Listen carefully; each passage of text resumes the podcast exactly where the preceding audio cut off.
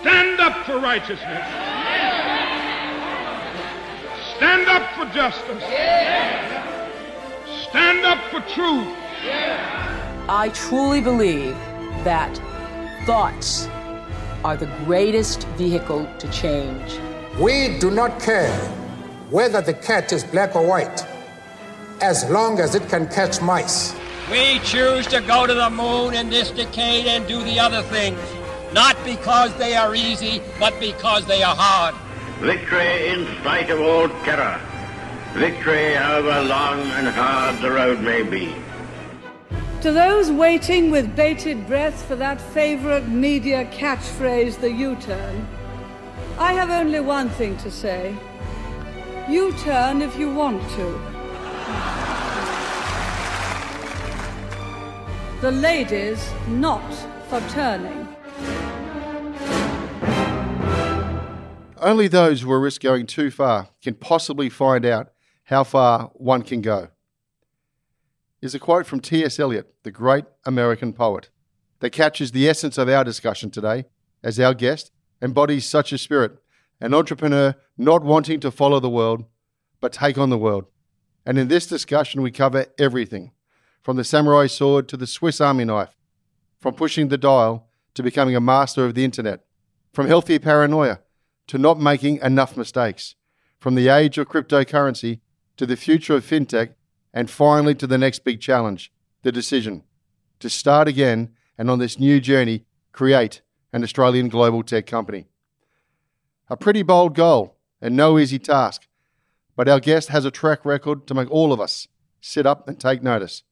Our guest is Fred Schebesta, the co founder of the global comparison website Finder.com, who in 2019 debuted on the Australian Financial Review Young Rich list at number 22 with a wealth of $193 million. He was also awarded Entrepreneur of the Year by Blockchain Australian Industry Awards and joins us as our first CEO under 40 years old that we have ever interviewed. Hello and welcome to another episode of No Limitations, a show where we speak to elite, world class performing men and women and unlock the secrets and influences that have shaped their destinies and that you could apply to your own life. I'm your host, Greg Robinson, managing partner of Blenheim Partners, the number one research led executive search and board advisory firm. In this episode, Fred openly shares with us what it takes to be an entrepreneur, the yin and the yang of the working dynamics with Frank, his partner, the competition they face from day one, and the values they have instilled to make Finder the international success story that it is today. We learn about the Phoenix and the need to reinvent, the pursuit of incremental growth, and Fred's big vision that he's never shared previously. And if that wasn't enough, with the upcoming launch of the Finder app, we will be giving you an opportunity to be the very first users of this new technology. So sit back and enjoy straight up courage. Fred, welcome to the show. Thanks very much, Greg. Thanks for listening, everyone. I think we're going to have a very engaged audience, Fred. And I believe there's a samurai sword that holds pride of place in the office. What's the story behind the samurai sword? Well, um, you know, we had to we had to buy uh, something to commemorate the uh, Google penalty we recovered from. We we lost about eighty percent of our traffic for three months.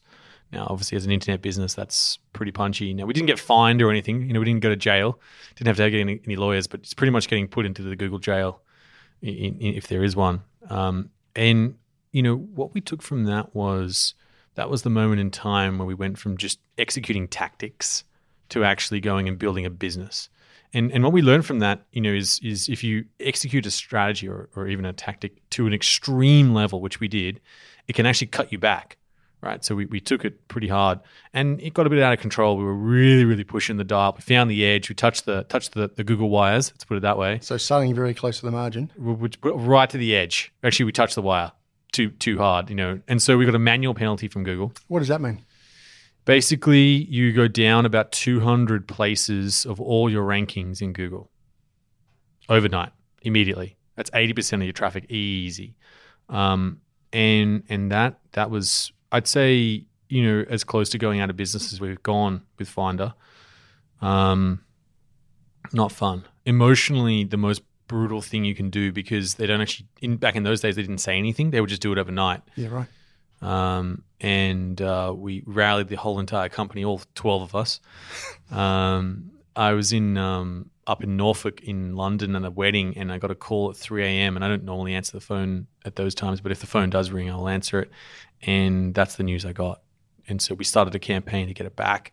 And that samurai sword um, is there to remind us of not only the gallantry that we put behind recovering, Yeah. but also to remind us in the future, you know, our tactics can can be sharp and they can hurt us as well. But it's all about trust, isn't it? You know, I, I think, yeah, definitely. I think I think these days trust has become the premium on um, a lot of Google rankings, a lot of lot of lot of um, uh, uh, actually the whole internet. You know, I think everyone's a bit confused right now, like what to trust. Yeah, agreed. Um, so we've done a lot of work around bringing faces to the website, showing the actual people who are writing these articles, what we've actually done. It's just a huge amount of work that's gone in and continuously goes in, Greg, to to explain and detail the methodology that we use to compare things. So you're the youngest CEO we've had in in this studio.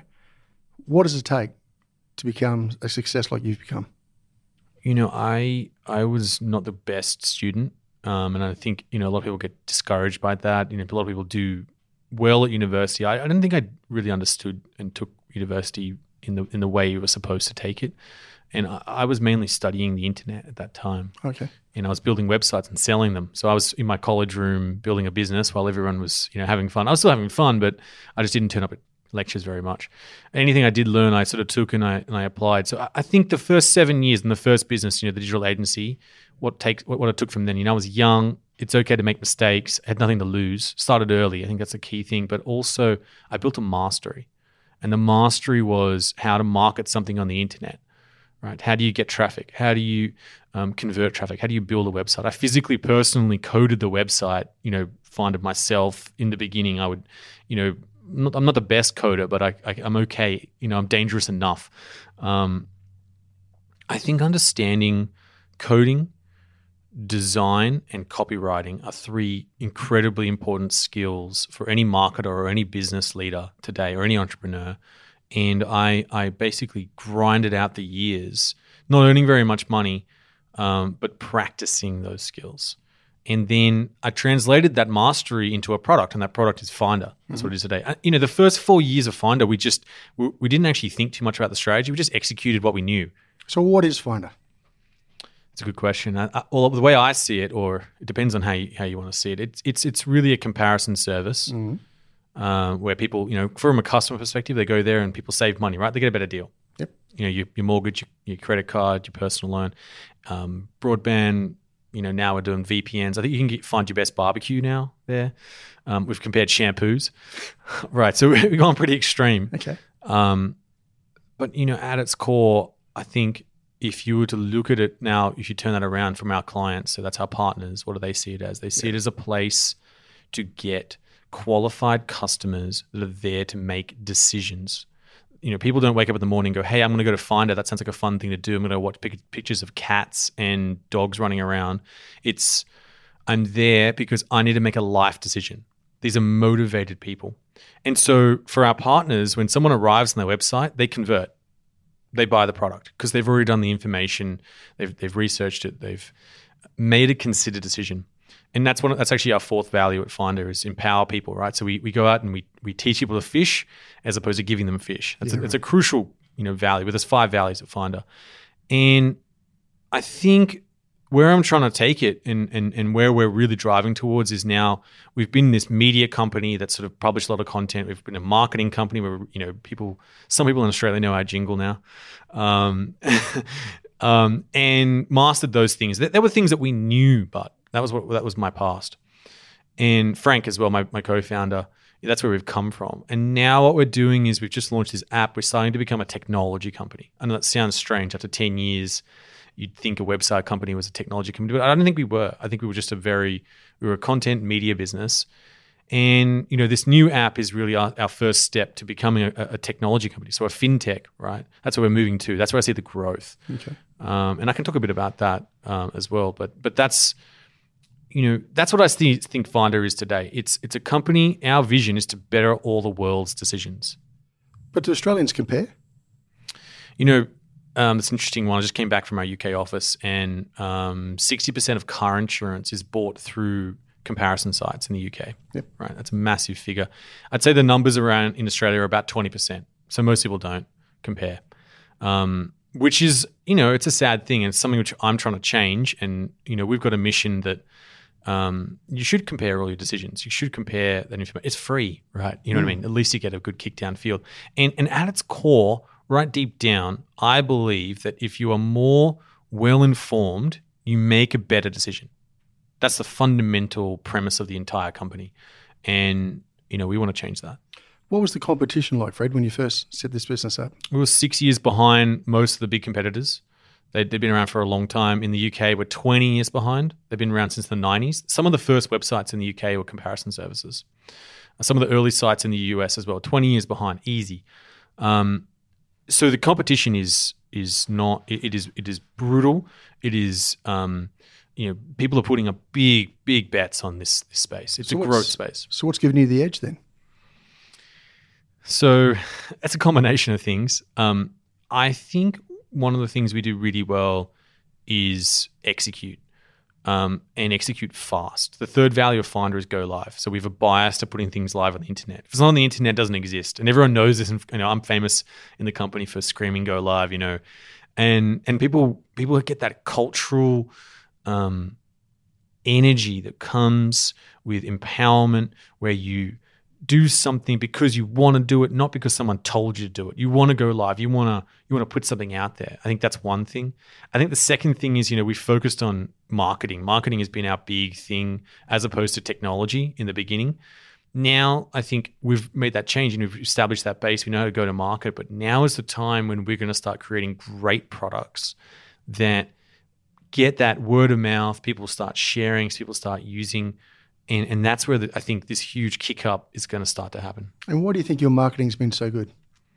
It's got a great jingle, Greg. you know. it does. Um, you know, um, we started, and, and I'm an old school actual. I, I know you may think I'm, uh, I guess from a perception, I might look young, um, but I actually come, I just train classically in direct marketing. So what that means is the old school techniques, copywriting, um, headlines, just the stuff that works. and has it changed much, do you think? I don't think so. I think it's just So it's, repeating you're itself. into myth, do?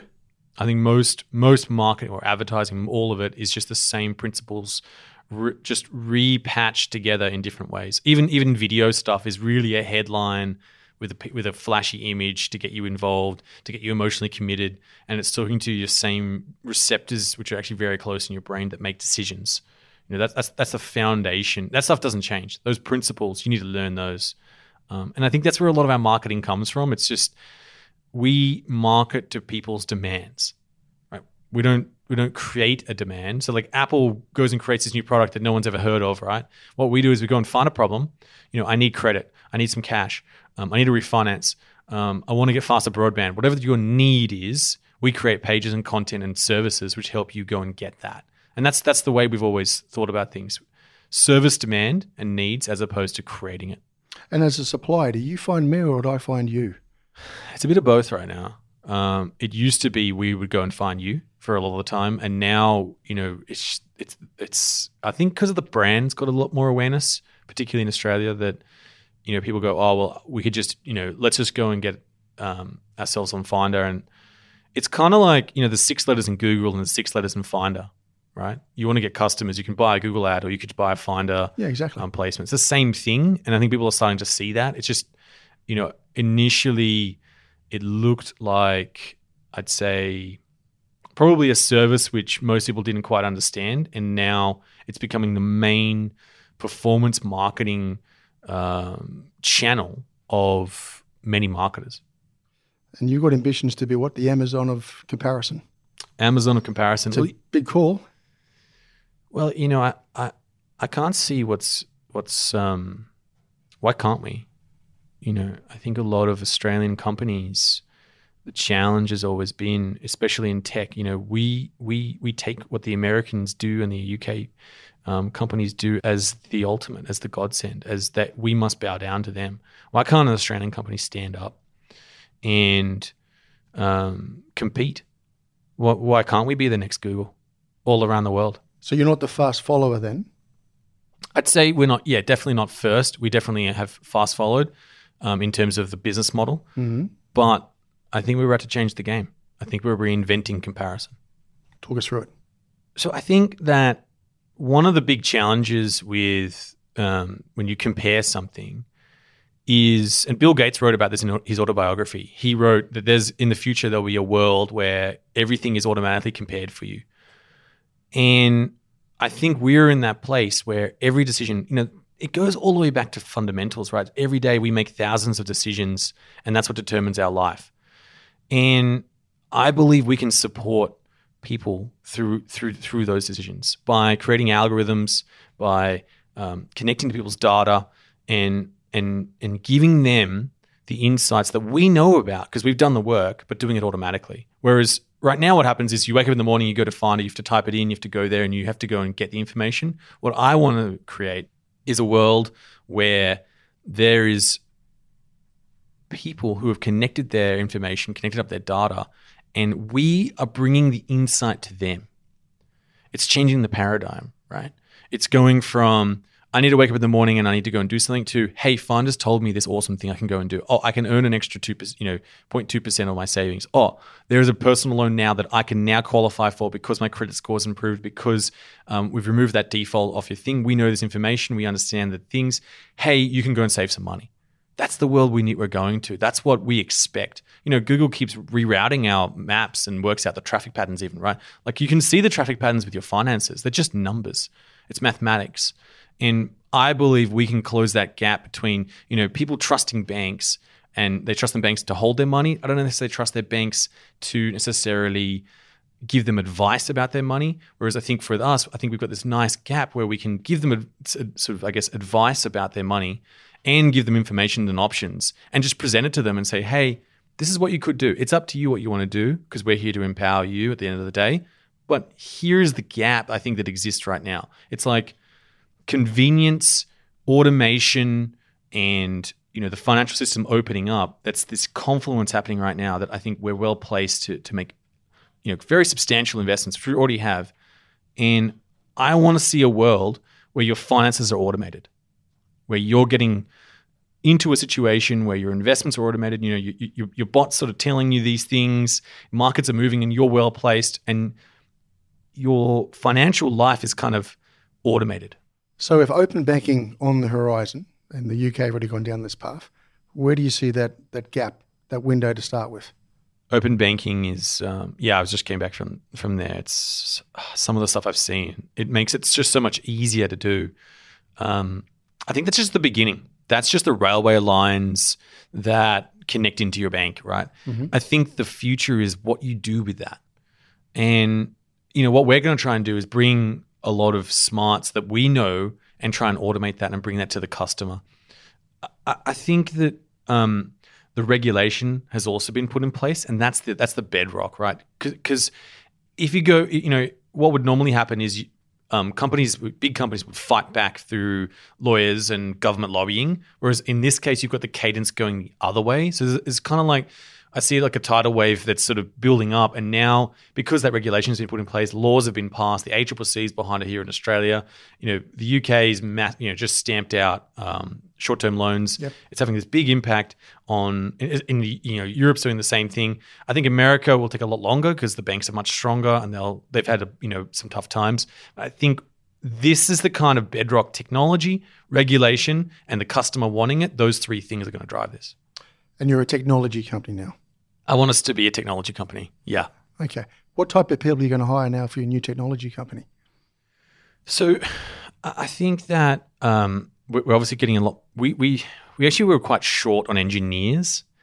Let me just talk a little bit about that because I, I think it's important. There's a big difference between a developer and an engineer. Now, de- the way I see that is like a developer will build you an IKEA, you know, wardrobe, and an engineer will build you a bridge. Right? We were pretty short on bridge builders. We had a lot of lot, we had a lot of um, you know we were building some great wardrobes, and you know it was a nice house, right? Uh, and no disrespect, it's just what we what we were asking of our crew. And so, in we, we- we're hiring engineers now. Uh, we're hiring uh, creative technologists that can stitch dots together. And the, the challenging part, but as well, is that not all of the technologies are settled yet. So you've got to. It's not so like you need you, you can just architect something um, with certainty. You have to be comfortable with uncertainty at Finder now because we're at that cutting edge. We're in that moment of change, and and and they're, they're the kind of people. You know, we're always looking for marketers. Finder's a great marketing company. If you want to be a great marketer, come and work with us. Like we'll teach you how to market. Um, and we're always wanting more marketers, digital marketers, graduates. Um, you know, in general, we talk, I, I always look for hustlers as well. Just being honest. Um, you know, all around the world, there's just this hunger, and if you're hungry and you want to be great, they're the kind of people that are attracted to Finder. Is it hard to get into Finder? It is hard. You're dealing with a lot of interviews. Um, we also put a lot of traps in place. Like I, I don't give um, the address of where the interview is taking place. Um, if you can't go to Google and look up our address, then You shouldn't be considered anyway. I think, I think you should, um, yeah, probably find somewhere else. Um, we're, you know, we're an internet site. You're going to find our address, right? Yeah. And it's the productivity. It's the. Um, I'm sure you know, this is what a lot of people want, but I think it's just immediately screening people out. Like if you have a Hotmail address and you're applying at Finder, you're probably not going to get in. It's probably going to be pretty tough, right? Um, you know, you've got to understand where we're going. You've got to be in the zeitgeist. You've got to live this, breathe this, and then empathize with the customer because you're part of it too. And and, and that's, you know, the bar's high, but Just- that's okay. The only reason I asked that, Steve Jobs was very, very particular when he grew his business, and he was passionate about hiring the right person. How how much are you in, in the day to day in the hiring process? you know, I I used to be obviously I would say I hired at least the first 50 people in Australia. I hired at least the first 25 people in the US. Um, and because I was there as well. Um, you know, and then I've I, I've done the similar kind of thing in the UK. Not not as much in the UK and a little bit in, in Canada. Um, but you know, I think it's absolutely critical that a founder or CEO understands exactly the people and sets that benchmark. Like I, I, I just can't. No one else will. Right? You're the you, the buck stops with you. Yep. You're a co-founder. How does the yin and yang work together? Yeah, so Frank and I, um, we used to uh, live together actually back in 2000 um, and 2003. Um, we're very famous for hosting um, very big Australia Day parties, by the way. Um, and um, we we actually ran the place like an Airbnb before there was Airbnb. Okay. Um, so you know we- we're pretty enterprising like that.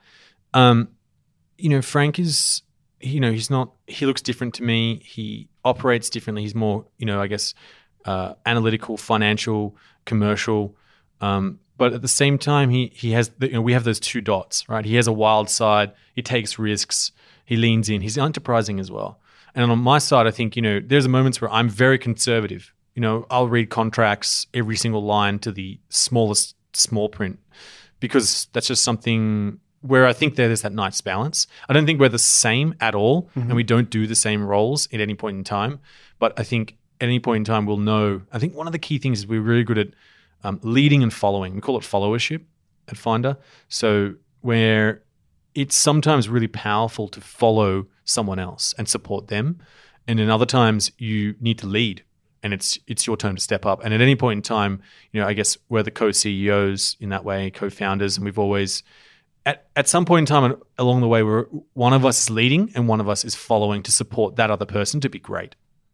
So how do you two guys operate? Do you catch up every night of the week? Do you catch up by text, email? What's what's that's the uh, You know, we're constantly Engagement. on Slack together. Um, Yeah, We also have a ritual lunch that we um, commit to. So we go and have um, lunch together every month, and it's just that is not negotiable.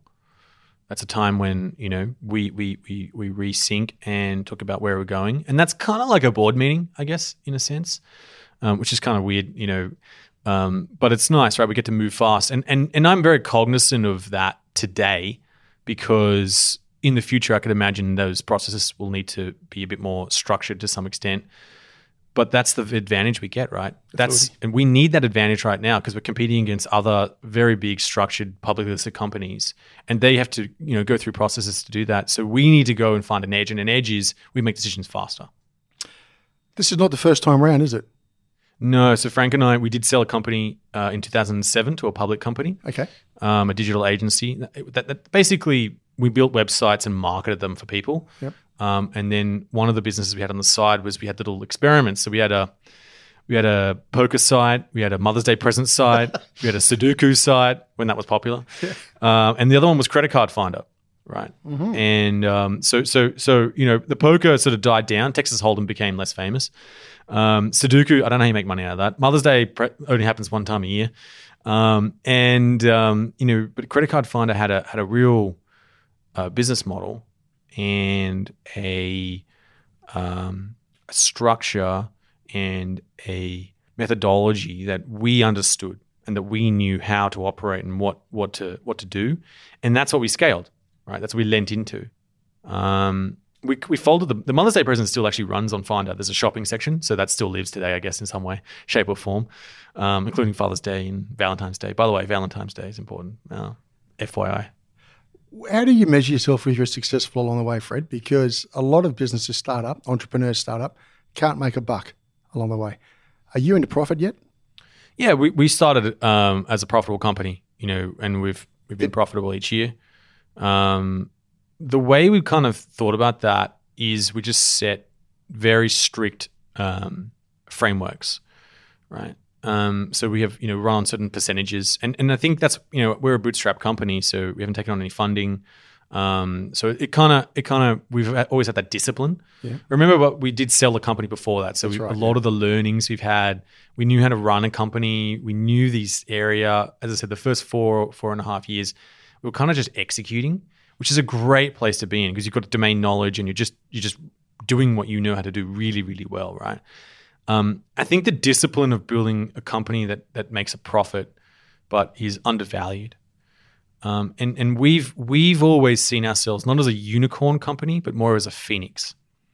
So a phoenix where we continuously reinvent ourselves, right? So we reinvented ourselves from credit cards to be Finder, just generically. Then we reinvented ourselves to be a global service, right? So in the US, UK, and things like that. And now we're reinventing ourselves again to be a fintech company where we provide these these services direct to people. So what's the app? So this app is a um, it's a masterpiece. No, it's but it genuinely it's it's our best work. It's our best product we've built to date. It um, it it basically automates your comparison. You connect your bank account up. Um, we read your transactions. It's not personally identified information. It's just it's just um, anonymized, and then we make suggestions. We say, hey, you could save you know twenty bucks on your your cell phone plan, or um, your health insurance looks a bit expensive compared to other people on similar circumstances.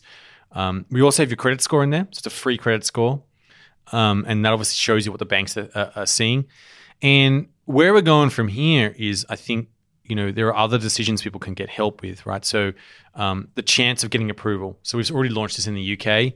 Um, so when you're going for a personal loan or credit card, it actually tells you what chance you have of getting approved, right? Which is a pretty important decision in and of itself.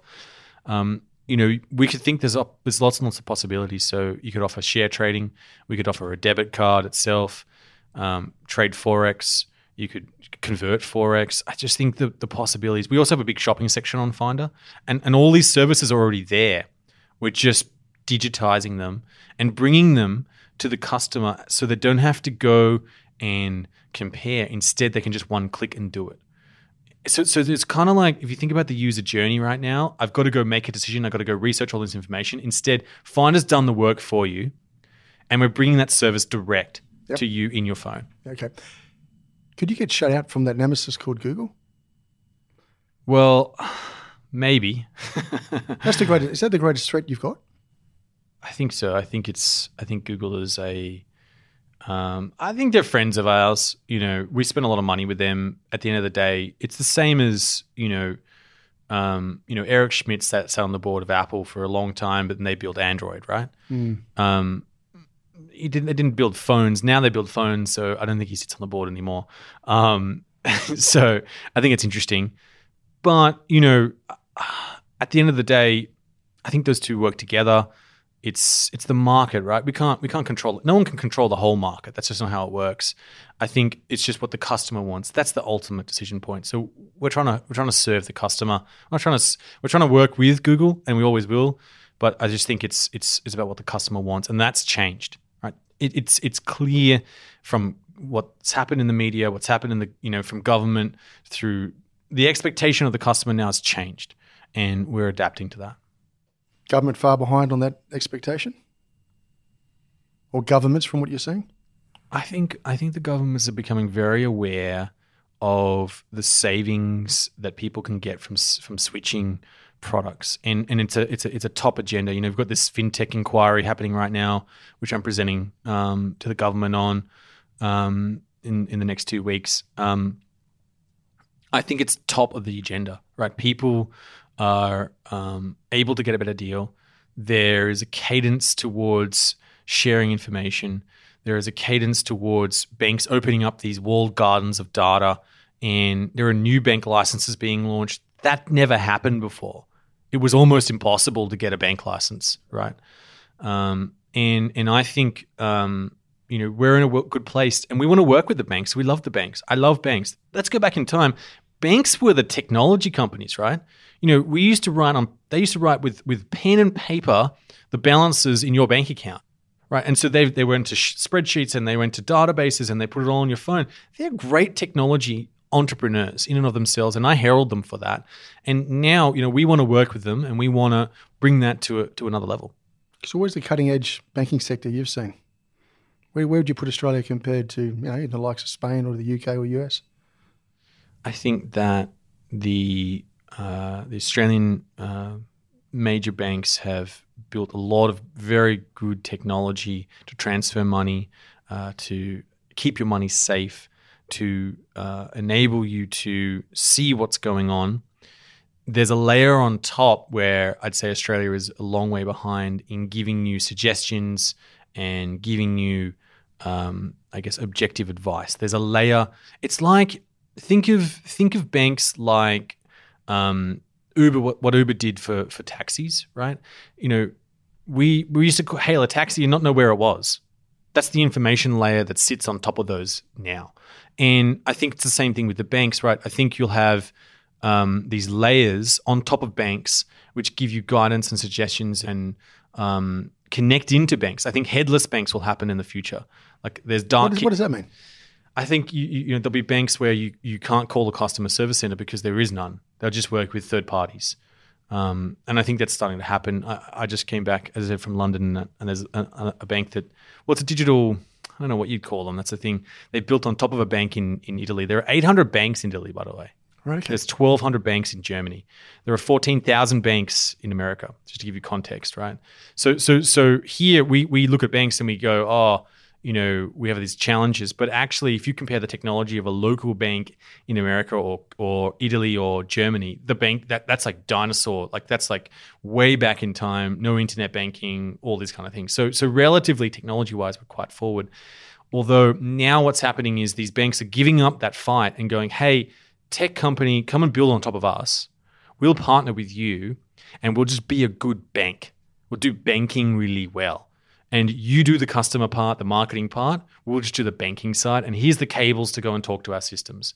I think that's where things are going. Insurance policies, telcos, energy companies, all these kind of things. I think that's the future of where I see I see the tectonic plates are moving and where the confluence will eventually end up. And would I buy you out if I was a chief exec of one of those four banks in Australia?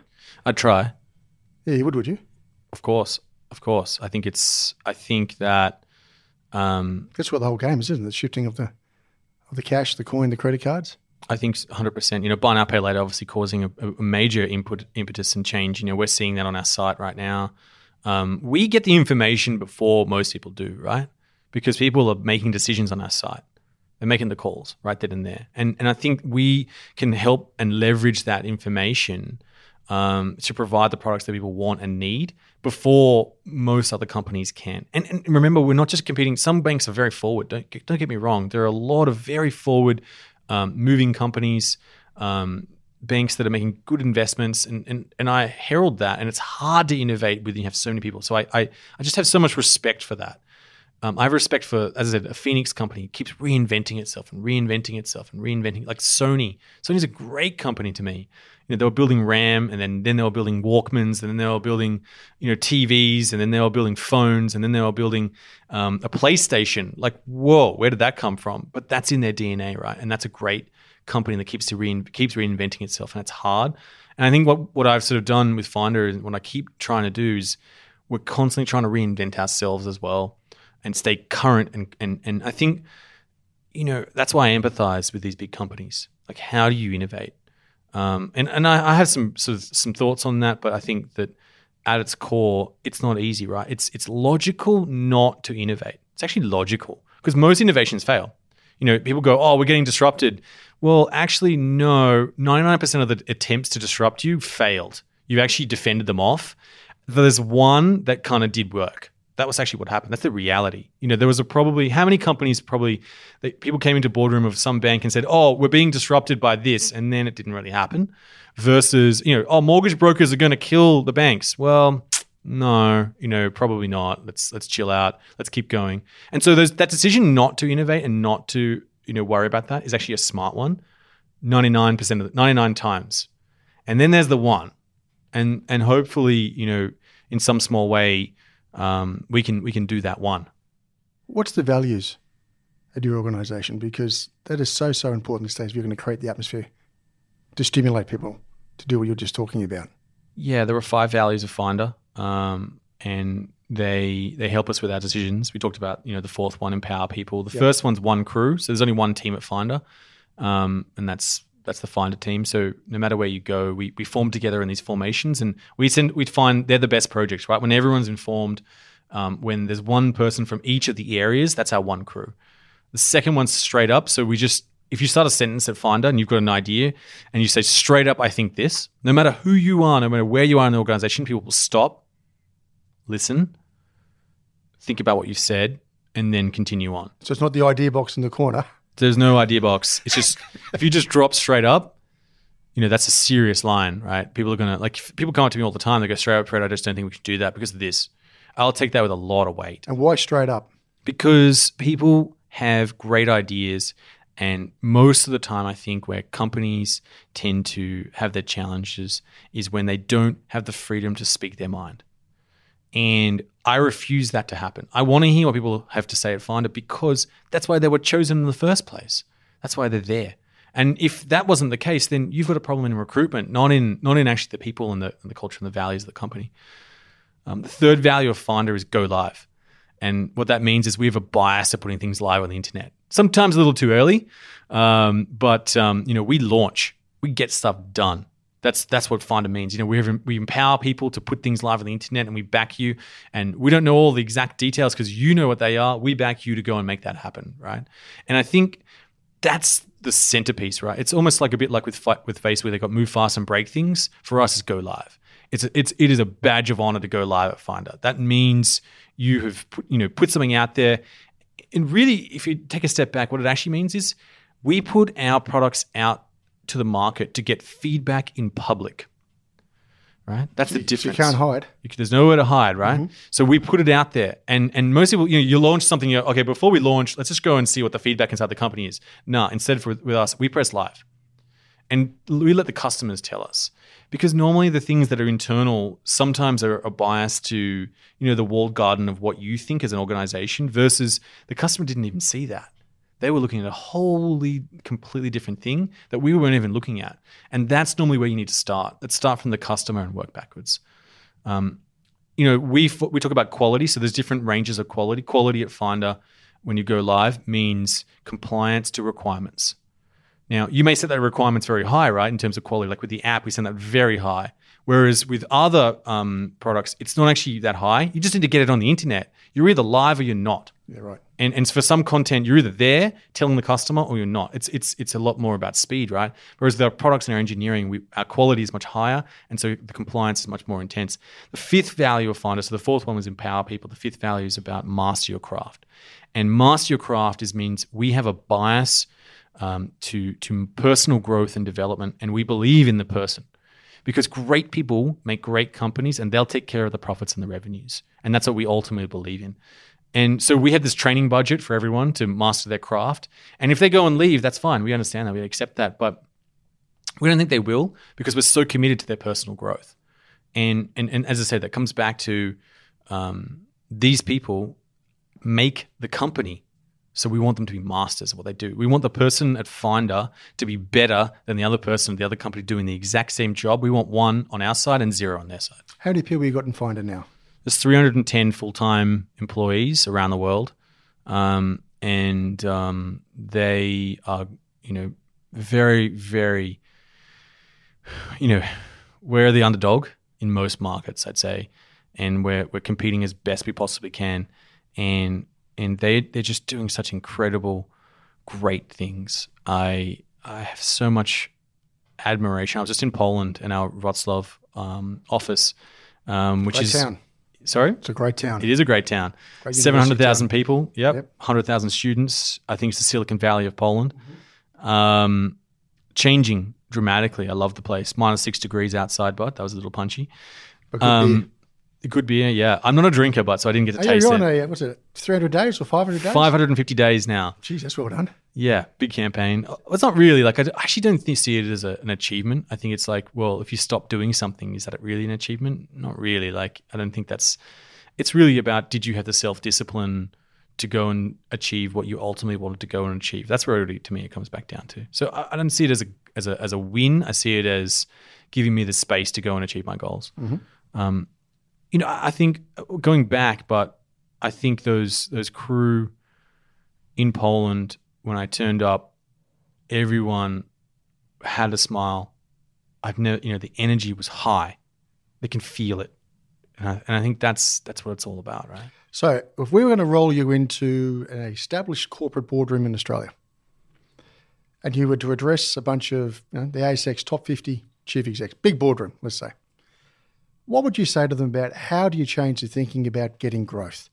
If you read the, you know, the papers every day of the week, you look at the numbers every day of the week, there's restructure after restructure, there's transformation after transformation. However, there's a lack of serious double digit growth. It's a big call. What advice could you give to our audience out there? And I'd like to understand also, what does your, I guess, um, workforce structure look like? Is it different to everybody else? Fred, how do you think? So I have I have two very um, strict approaches to innovation and growth, and they are I just think there's only two two levers you can pull. The first one is incremental growth, right? Incremental on what your existing business is. So make your existing product better for your existing customer, and you need a commitment to do that regardless of anything, right? So let's let's assume that's going to happen and, and, and, and normally, you know, what that actually comes back down to is mm-hmm. listening to the customer, re-listening, sitting down and having a, a, and re-listening and committing to what is the incremental changes of growth that we're going to make in order to make that customer journey better and that are not negotiable. And that starts from the CEO. If you don't understand your customer, then I, I'm not sure who can. You know, you got to be that you got to be that one sitting in each of those meetings, including the boardroom, and you're the customer you're saying this is not right for the customer and you stand up and you you set that expectation so that's the first thing the second part of growth i think and and this is my suggestion but again everyone has their own views is realistically the company has a natural inbuilt i guess attrition system to weed out growth and to focus the company back to incremental and day-to-day business right that's the natural course of what things should do. That's a logical decision. So, in order to counteract that, you need to go and set up a separate company. And you need to have that next to your other company, and it needs to be the place where new things can happen. So, you don't have the, the, the sacred cows, you don't have um, the, the, the skeletons and, and technical debt that you've built up over you know 20 25 years you've got these new technologies that now you can go and use everyone knows what you actually should do just most of the things of your role i believe as a ceo and as a board is to create the space for people to do great things and the company's going to kill those ideas because you know should we go and service this client today or go and work on that thing that we don't know is going to work and you need a bit of both, right? You need to mm. go and improve what you're doing on, on incremental growth and understand the customer and work towards that. And on the other side, you're going to build the new thing because and and this I could be wrong, right? But this is how I've always approached this. You know, we set up Finder as a separate company on the side of our agency. Mm-hmm. We set up this app on this as a separate company. So it is a separate company. it's a separate company. We had we had the separate company for the app. It's a separate company. You know, Separate people. Yep, separate people. I, I I actually run that that business. That's the one I'm sort of better at. And I literally we just have we have a different we hire different types of people. We we have different types of meetings. We say different things that you probably couldn't say um, in the other company. Um, you know, it's just it's a recommitment to some of the things that you've metastasized to your existing organization and it's the way that you can start to grow again and then the kind of people that you need to put in this company are not the same people that you've got in your existing organization. Your existing organization's got specialists that are great at managing people, leading people, executing, orchestrating. They're people wranglers, right? And they're, they're specialists at what they do. In your other organization, you're going to need Swiss Army knives. You know, a little bit of engineering and a little bit of design and a little bit of accounting. You know, they can talk to clients somehow. They've mixed a little bit of that. You need a whole bunch of Swiss Army knives. Swiss Army knives in big organizations, unfortunately, don't get recognized for the generalists that they are.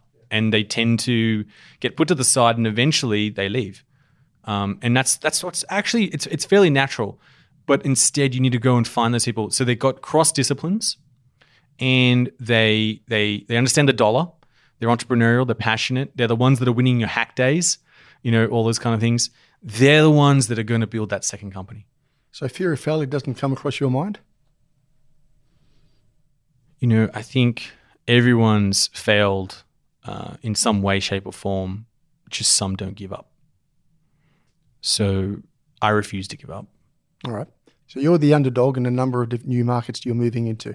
Can you talk us through the markets that you are moving into? you know the US market, UK, and Canada are all very competitive markets. UK is probably the global leader in comparison. They export it around the world as well. I think Australia is a very competitive market as well. Don't get me wrong, very competitive market.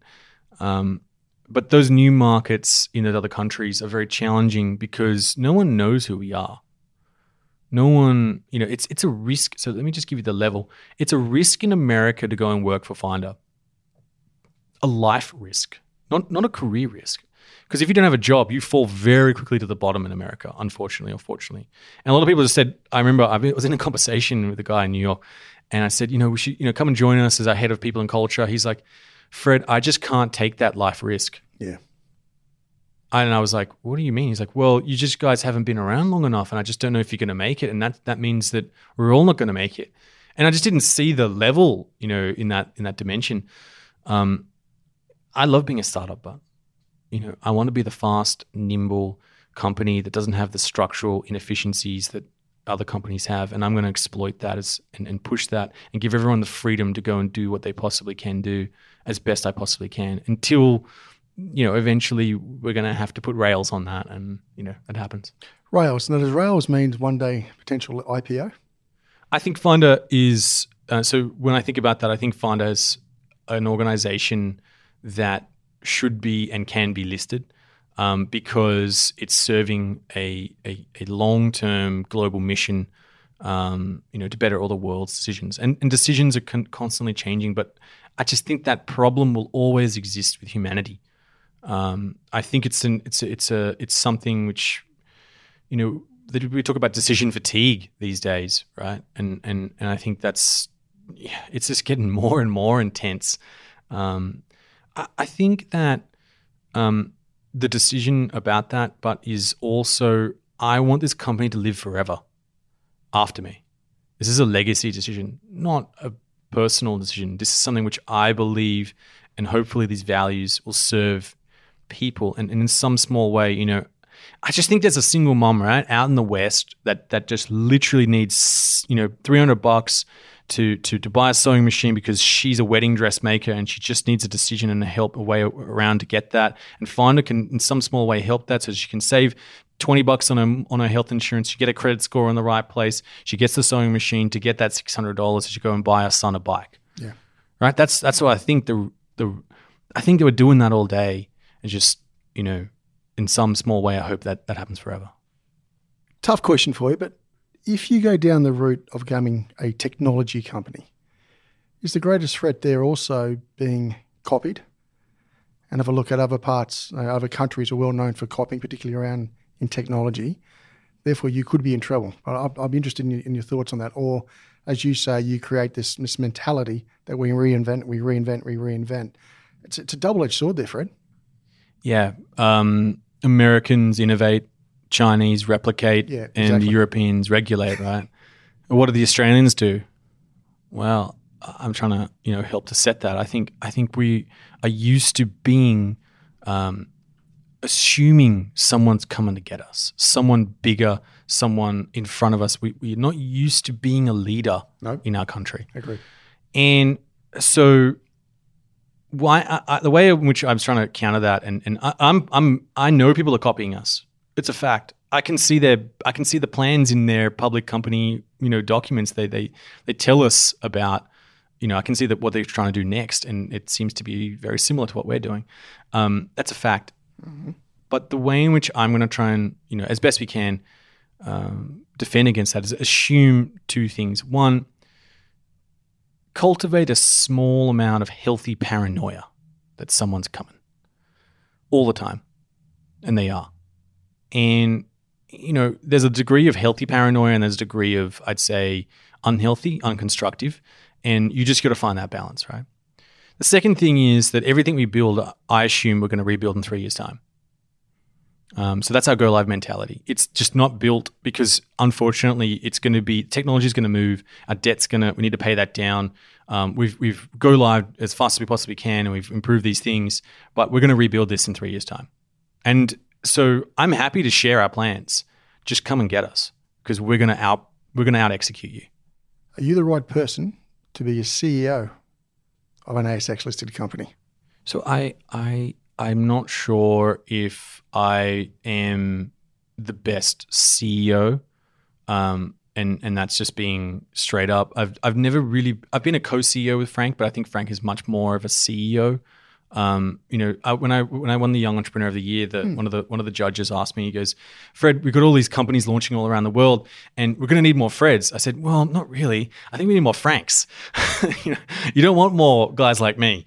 Um, I think maybe it might be, you know, I don't know, it could be a non-executive director or, or maybe an executive chairman role more than anything. But I do think I would run the new business, whatever it is that's new, and and I think that's where, you know, I'm I'm, I'm better placed when it's a smaller organization, um, and you know some of those things which, you know, I think, and that urgency which I bring, work better. Whereas the planning, the alignment, the the the strategies, the the the pivots need to be, you know, executed slightly differently in a bigger organization. Are you the marketer? Are you the are you the brains trust behind that? That's a great question. I've never been asked that question. I think in its core, I am a, a marketing CEO. Yep. So I'm the promoter. That's why I'm talking to you guys right now. um, Frank doesn't do that, right? Frank is, you know, and Jeremy's he's a COO. He doesn't, he doesn't, he does a little bit of it, but he does not really. Our other CEOs in our countries do a little bit of it, um, but I think I'm, you know, I just believe in awareness. You're either people know you, or you don't. You're either you're either there or you're ignored. I, the worst thing I can think of, the worst paranoia I have, is being forgotten. That just crushes me inside. Um, so, so you know, I do think about those latest techniques and those latest channels. There's a lot of great marketers you got to understand and find out. It's not just me anymore. Maybe in the start, you know, I was a good promoter and a good marketer, but it's just it's not it's just not me. There's actually some yeah, they're great marketers. They they, they do things that I just wouldn't think to do, and it they've taken it to a whole other level. Who thought of the Obama? That was um that was actually by my, our head of PR in Australia. She found this impersonator of you know Obama, and I was like, oh, that's really wacky, but Obama's really popular. Yeah, okay, let's do it. You know, um, I actually met Reggie in LA um, a year after as well, and he's just yeah, he's a funny guy. He's just really funny. Um, Did it work? Yeah, I think it did. People still talk about it for yeah, some well, reason. we're talking about it, aren't we? Yeah, I don't know how that happens, but that, that that's the level, right? I think maybe just take a step back. I think So was that just shock? Was what, what, what was all that about? let me give you the context mm-hmm. is I think those ideas on the surface, you know, I think one of one part of it is who comes up with the idea. That's one part. But I actually think with every great advertising or every great great, you know, promotion, the person that people forget is the marketer that approved it. The person who had the courage to support that idea internally. They're great marketers. You know, the guy, imagine who the person inside a Toyota and said, We're going to jump up and scream, Oh, what a feeling. People have been like, uh, not sure, man. Like, I don't know about that. Like, do we want to show the car or something, or say something about driving, or you know, that's that's a that's a courageous thing to do. Yeah. And and I I think I create an environment and support an environment of courage. Courage is what makes great marketing. I think to to be okay to put things out there, and you know, I I, I tell our PR crew all the time. I said, guys, we're not seeing. I'm not seeing enough mistakes like it's just not enough errors right now. It's too, you know, like push it further. I want to I want to be cleaning up some mess. Why are we not cleaning up any messes right now? That's a signal to me that we're not pushing it right. And and and that's about innovation in your marketing, your message to become relevant. You know, to to reinvent Finder over 10 years to still be relevant today and growing. And growing, right? Yeah. That's a challenging like you've got to keep repositioning ourselves, keep reinvent like we're like Beyonce, you know, constantly reinventing ourselves. What sort of percentage of your revenue do you spend on marketing? It depends on each market. Um, some markets are fully committed that that's all there is. It's only marketing. Um, I'd say it's between you know twenty to forty percent. It depends on the vertical as well. Mm-hmm. Um, yeah, but it's pretty high. Okay, and you're using traditional and new marketing. Yes. Uh, you know, is it new still? Uh, that's nice. I appreciate you saying that. Um, um, yeah, I think we've gone and looked at those other channels like, you know, broadcast mediums and figured out, okay, how are we going to, just like any other internet channel, but how are we going to compete? Mm. And, you know, that's where sort of that jingle came from. Um, it's actually that, that was the seventh failure that produced that one, by the way. There were some terrible jingles before that. Um, and that was a courageous thing to do as well, right? So go back in time. When was the last time a company in Australia did a jingle? Like we're talking 90s? Absolutely. 80s? Mojo. Mo, Mo and Joe. I love right. Mo and Joe. Yeah. Um, and, and that they're the guys I learned from. But you know, I was a young internet marketer, and they talked about them and they idolized them, and I saw and I, I, I they, they, they tapped into the psyche of Australians. They got like deep into the DNA of their souls, and I was like, wow, that's a skill. Like, how are we going to do that? And and but they were seeing about some pretty cool stuff at the same time, right? As well. Um, and nationalism was big. And unfortunately, I think nationalism might be on the rise again. Um, we can, uh, you know, that's a, that's a whole other topic. But I just think that that's where I, that's where those those that's the history of why I appreciated that. You proud to be an Australian pushing the brand offshore? Yeah, I think um, you know Australia doesn't have the generations of entrepreneurs to lean on. You know, you know, go back to I remember in the you know the eighties and nineties, entrepreneurship was like a gambler. You know, they were like this wild gambler that yeah. did things like that, right? Now it's like you know, you, it's kind of cool, but at the same time, those the entrepreneurs today, there's just not a bank of people that have been through it and done it to go and ask and speak to. So I hope maybe you know we can set a standard in doing that. Um, so who do you lean on, Fred? To use your words, you know, I, I have some great. You know, Frank is great. Jeremy, uh, our, our CEOs around the world are, are great. Um, I I read a lot of um, books, mm-hmm. so it, it's hard in Australia. But like you know, I watch a lot of YouTube videos and interviews and and, and podcasts. Um, I listen to the. Um, it's hard. It's very hard. A lot of them. I, a lot of people I learned from videos. Know that sounds strange, but yeah, it's all right. I never, I, I haven't actually met the person, but I, I could probably speak to them about so many things about their life that I've learned about. Um, and sometimes I do. Sometimes I just had this miracle moment in America, and I meet the person that I and I tell. Like, so when I went, met, I'll give you an example. When I met Richard Branson, I talked to him so in depth about his companies that most people wouldn't have spoken about that. You know, this was early, early.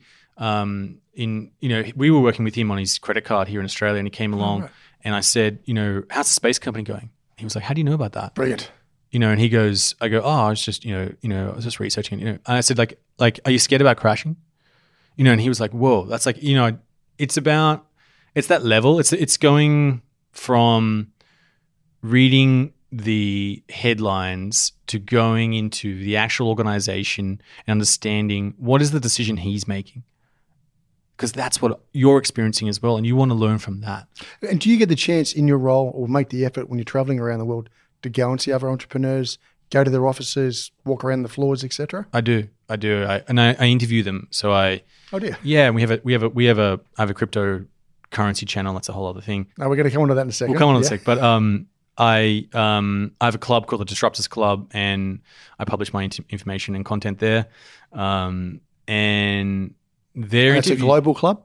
Yep, yep. So it's all around the world, but they're the they're the people that I admire. They're the people that I'm listening to and I'm watching. And I want everyone else to be able to understand that. As I said, it's just a vacuum of information of great entrepreneurs to listen to in Australia. So what would you do in Australia?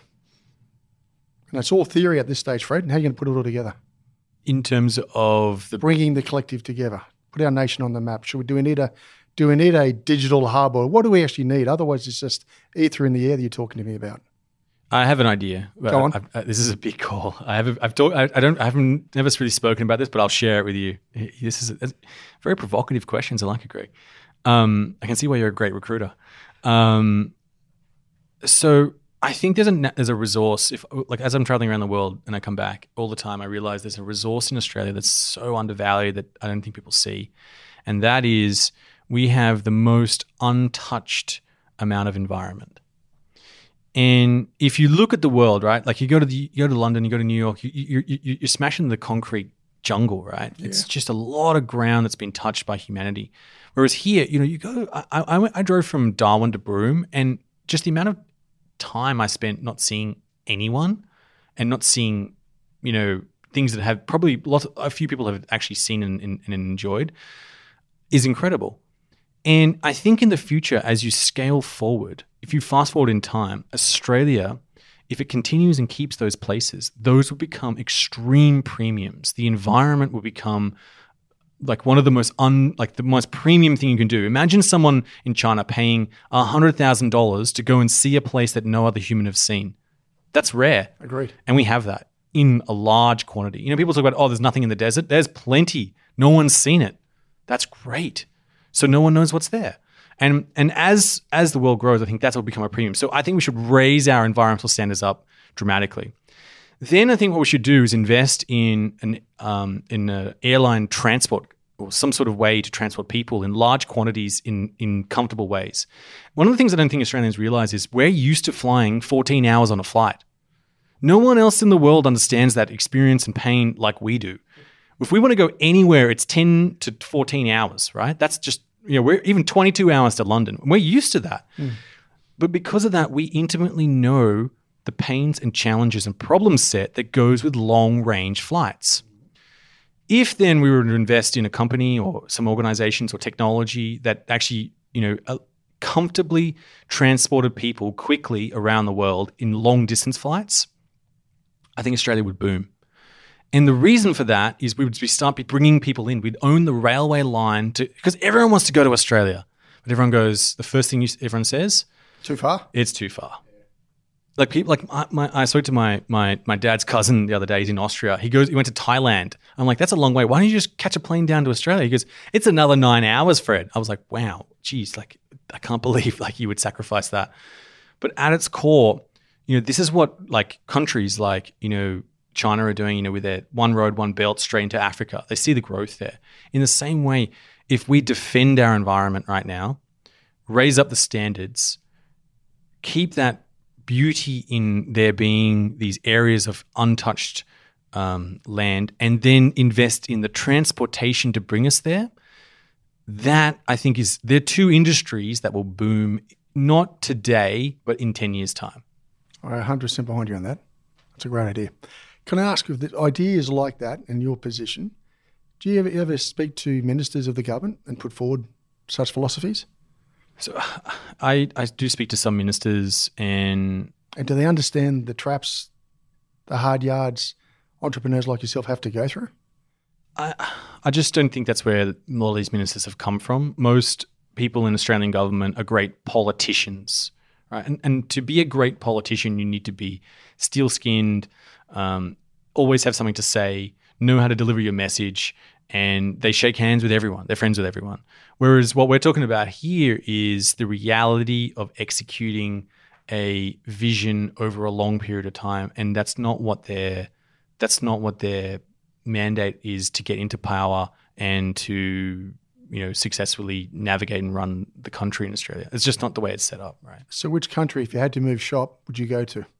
This is pretty harsh to say, but you know, I I think for some reason I don't know what it is, but I've always empathized and um, been more aligned potentially to the American way, Mm-hmm. and maybe I'll just give context on that. And I've got to be careful here because I'm not a politician. I'm terrible at politics, but I, I I feel the private enterprise in America is looked at by the government in different ways. So if you look back at Tesla, even it was funded. I think it was 250 million dollars was given by the government to Tesla to get up and running, and they paid every dollar back with interest. Um, and there are many other enterprises, many other problems where the government looks at it, not them to solve it, but they look to private enterprise to solve it.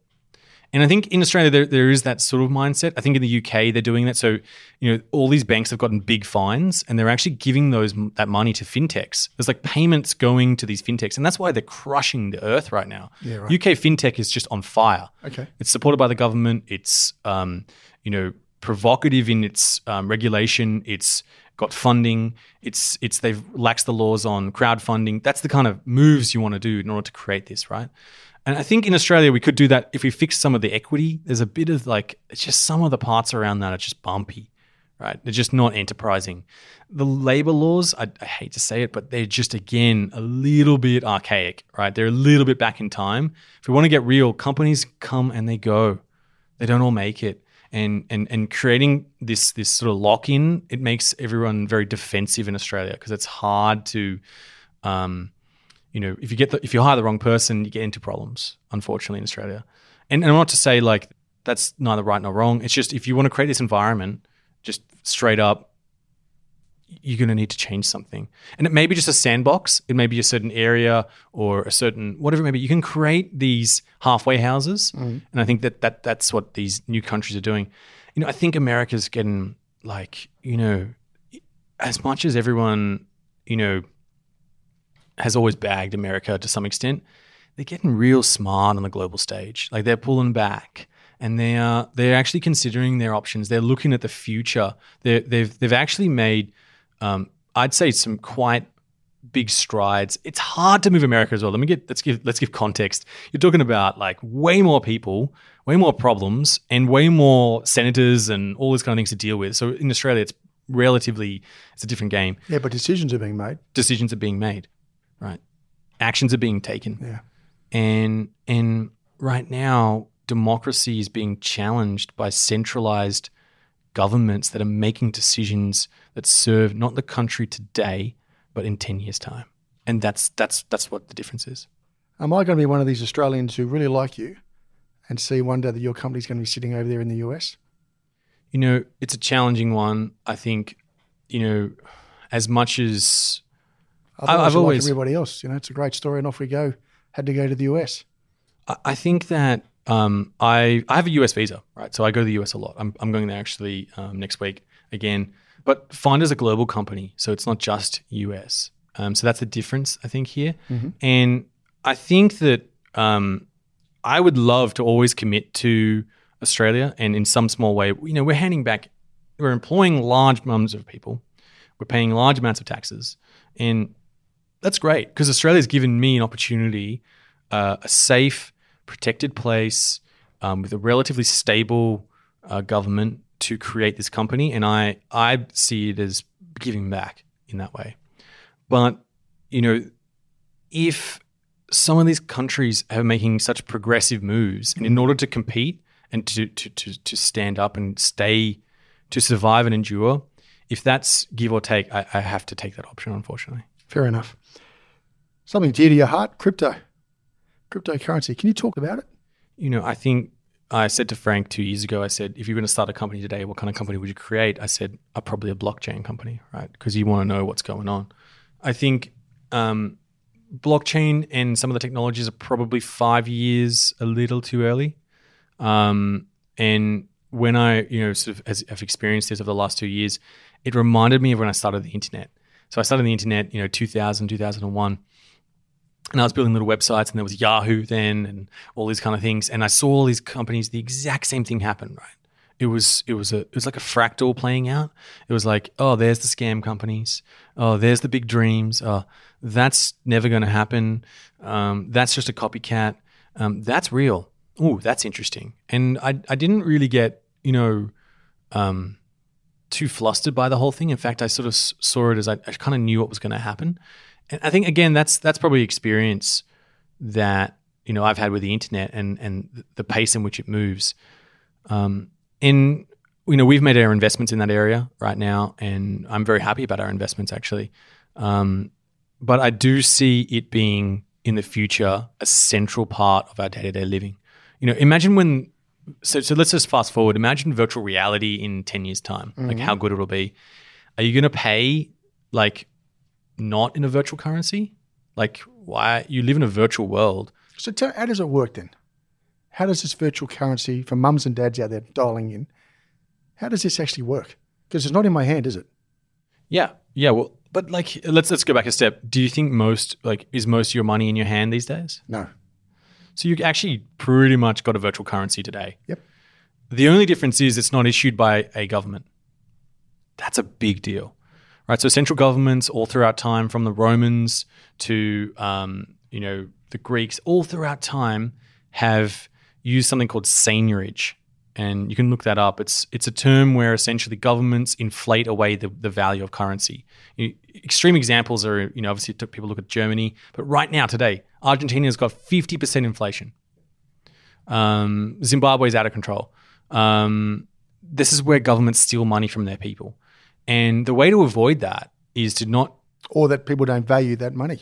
Right. They don't value it, they devalue it. And printing money or quantitative easing, whatever word you want to look at it, um, is absolutely outlawed, right? That is a that is an extreme thing you cannot do in our modern society, but governments have the power to do that. Unfortunately, or for whatever reasons, that has been stealing money from people. As I said, you, look at the, the Roman Empire when it collapsed, a gold Roman coin had 3% gold in it it was filled with other things after that. They took the gold out and they gave them, they used it for creating armies and things like that. And the same thing, right? So the thing about Bitcoin is there is no central government. There's no one to call. There's no CEO of Bitcoin to call and go, "Hey, I want you know some Bitcoin. Can you change something?" There's no one to call. So is there regulation?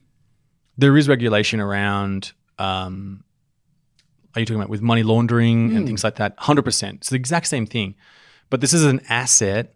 And if you want to look at Bitcoin, think of it like digital gold. Okay. It's fungible. Um, it's hard. It's scarce. There's only 21 million of them. It's um, portable. It has all the qualities of money. I just think it's the future. I think it's where we're going. I think it's where central governments don't control people's money. I think the people control their own money, and it's it's it's code that runs it. It's it's it's not up to people anymore. You know, Rothschild said, if you control the currency, you control the people. Hmm. And so a lot of central governments are very scared of cryptocurrency because it's a direct attack at their fundamental power over the people. The only reason why we buy Australian dollars right now is to pay taxes. It's the only reason. Otherwise, why wouldn't you hold US dollars? Like, I'll accept US dollars from you. You know what I mean? You'll accept, who wouldn't accept US dollars? Or, in the other case, is you could accept um, a stable coin. So, a stable coin is a cryptocurrency that is pegged to the US dollar. So, it's a representation of it. Um, and so, in the same way, I think if you go back in time, so the reason why I wanted to get into it is one, the technology, two, Finder has a lot of connection to finance, right? So, I saw it as like the foundation. So, it's almost like if you think about chemistry, it's the elements that make up chemistry, and your currency is the one of the elements. And if you change the currency, you change the complete game. That's that's a that's a that's a that's the if you know for for me that's a threat because that that overhauls the entire thing we're doing. And it was actually an opportunity as well. Like so, we compared cryptocurrency exchanges, and we do this in a big way all around the world, which is a great opportunity. Um, the other th- reason um, is that I think that there's a premium these days, and you talked about this on trust. Yes, 100%. Now, blockchains, all they are is decentralized trust. That's all it is. It's like basically a ledger that no one can break. And if it's in the ledger, it is. If it's not, it's not. And that's all it is. It's just a trust and voting mechanism. That, that's, a, that's all the technology is. Bitcoin, on the other hand, is a brand and it's built on this trustless technology and it's decentralized. And it's an actual miracle that it exists. It's a miracle that some piece of code has been created and it's got a dollar value. That's actually a miracle. Like when in, let's go back in time. Imagine the first time, say, Greg, we were sitting here 5,000 years ago, right? Yep. And I said to you, hey, Greg, can I get your uh, car there? I'll just give you this shiny piece of yellow. Do you up, you up for it? Uh, give me your cow as well. I'll give you some right. more yellow. You're like, uh, I'm not sure about that yellow thing, right. Fred. That's big- you my two chickens, Fred. yeah, uh, two chickens maybe, um, or some shells. Yeah. Um, Shiny but- shells, but- very shiny shells. Yeah, shinier better. um, but but um, this this metallic gold weird thing, not so into it. Can't really use it for anything. Can't eat it. Can't you know? It's kind of annoying. But now you, you look at the price of gold. It's it's actually at an all time close to an all time high right now. Um, quick story: 2006, a guy was next door fixing this guy's farmer up in the up in the UK. Sort of the mid Midlands. Had a hammer. He dropped his hammer, fell on the ground, and his mate had a had a metal detector. He said, "Oh man, I can't find my hammer. Can you bring the metal detector around?" So he brings it around. He's scanning around, and it just starts going off. He puts his hand into the into the soil, comes up with all these golden gold and silver Roman coins. Yeah, right. Calls up the archaeologists. They dig it up, and there's a treasure law in in the UK. They get paid 1.7 million dollars. Sorry, 1.7 million pounds for this treasure. 500 years ago, someone got this box of gold and silver, put it in the earth. Imagine right now, today, 500 years, in 500 years' time, we got a whole lot of $100 bills, put them in the ground, and see how much they'd be worth in 500 years' time. It's just not going to happen, right? It's going to be worth nothing. That's the value of gold and silver on this earth. What, mm-hmm. what, the, the, the challenge, one of the challenges in the world today is how do you protect your wealth? How do you protect against sovereign risk of governments which you can't control making decisions which affect your wealth? That is that is a problem we are starting to experience. And cryptocurrency is the attempt to offset that by giving the power back to the people. And that's why I'm interested in it. That's a foundational, historic moment that today we can't see, but in the future we'll look back and go, wow, that was a miracle. You traded it? I, I'm not a great trader. I'm actually, I probably, you know, I lost some money trading. It's probably not my thing, but I've invested in it. I just buy and hold because I see it like gold. It's gold's gone up and over time. Um, the price of, so just to make you context, if you go back in time, the price, if you were to buy, you know, um, a loaf of bread in gold is similar to price it is today. It's just the inflation has caught up to it. It's actually not changed. And it's the same way. If you want to protect your wealth, I see that's the that's one way of doing that is with with um, Bitcoin. Does making the AFR's Young Rich list for 2019 does it really mean much to you? I think it it's it should have, but unfortunately, you know, I think it's a good thing to some extent. I think it's more of a tribute to the crew that have invested so hard in building what Finder is today, and to Frank. Just you know, he's coming on this crazy this this is crazy wild guy that wants to build this website. He wants to go and build websites. He's just, you know to, to join me on that journey. I think for him, he was on the list as well, right? He's number sixty. It's just you know, I I think a quick story on that. Frank was a great tennis player. We're both great tennis players. We played tennis together, and he was a really good tennis player. He was better than me. Um, and you know, if you looked on the list carefully, Lleyton Hewitt was sort of 96 and Frank was 60. So it That's was all right. Yeah, it was good he dropped the racket. so, um, you know, I think that's the, that's the thing, right? I, I, I, I think it's a validation to a lot of people that have taken life decisions and committed to Finder. But I just see it as the beginning. You know, I think we've only, it's day one. We've only just begun. And, and I, I would be disappointed, um, you know, if that was it. And it's just not. We need great people to come and join us to do what we're going to do. And and and in you know five ten years time, people I want I want Australians to look back and go, that's a great Australian tech company. Like like when do we say that? You know, we talk about mining companies, we talk about biotech companies. Well, what about an Australian tech company that's competing on the world stage with the you know just as just as strongly and just as confidently, and, and in fact, you could almost say Australia's leading something. Imagine that. Fred, on that really impressive note, are there any final thoughts that you'd like to, I guess, share with the entrepreneurs out there listening to this, but also those chief execs, chairman in the ASX boardroom? You know, I think if I was to say one thing about Australian companies right now, one of the things we need is courage. It's time. Has anyone out there got any courage? Is anyone is anyone left after all we've been through and all the journeys and everything that we've done? Is anyone left got any courage to stand up and go right? I'm taking a stand and we're going to take a step forward. That's what's needed right now. Courage. Fred, I thoroughly enjoyed today's discussion. And for our audience out there, we can exclusively reveal the code for the new Finder app is Save Big. I'll say it again Save Big. Fred, once again, thanks for joining us on the show. You've been listening to No Limitations.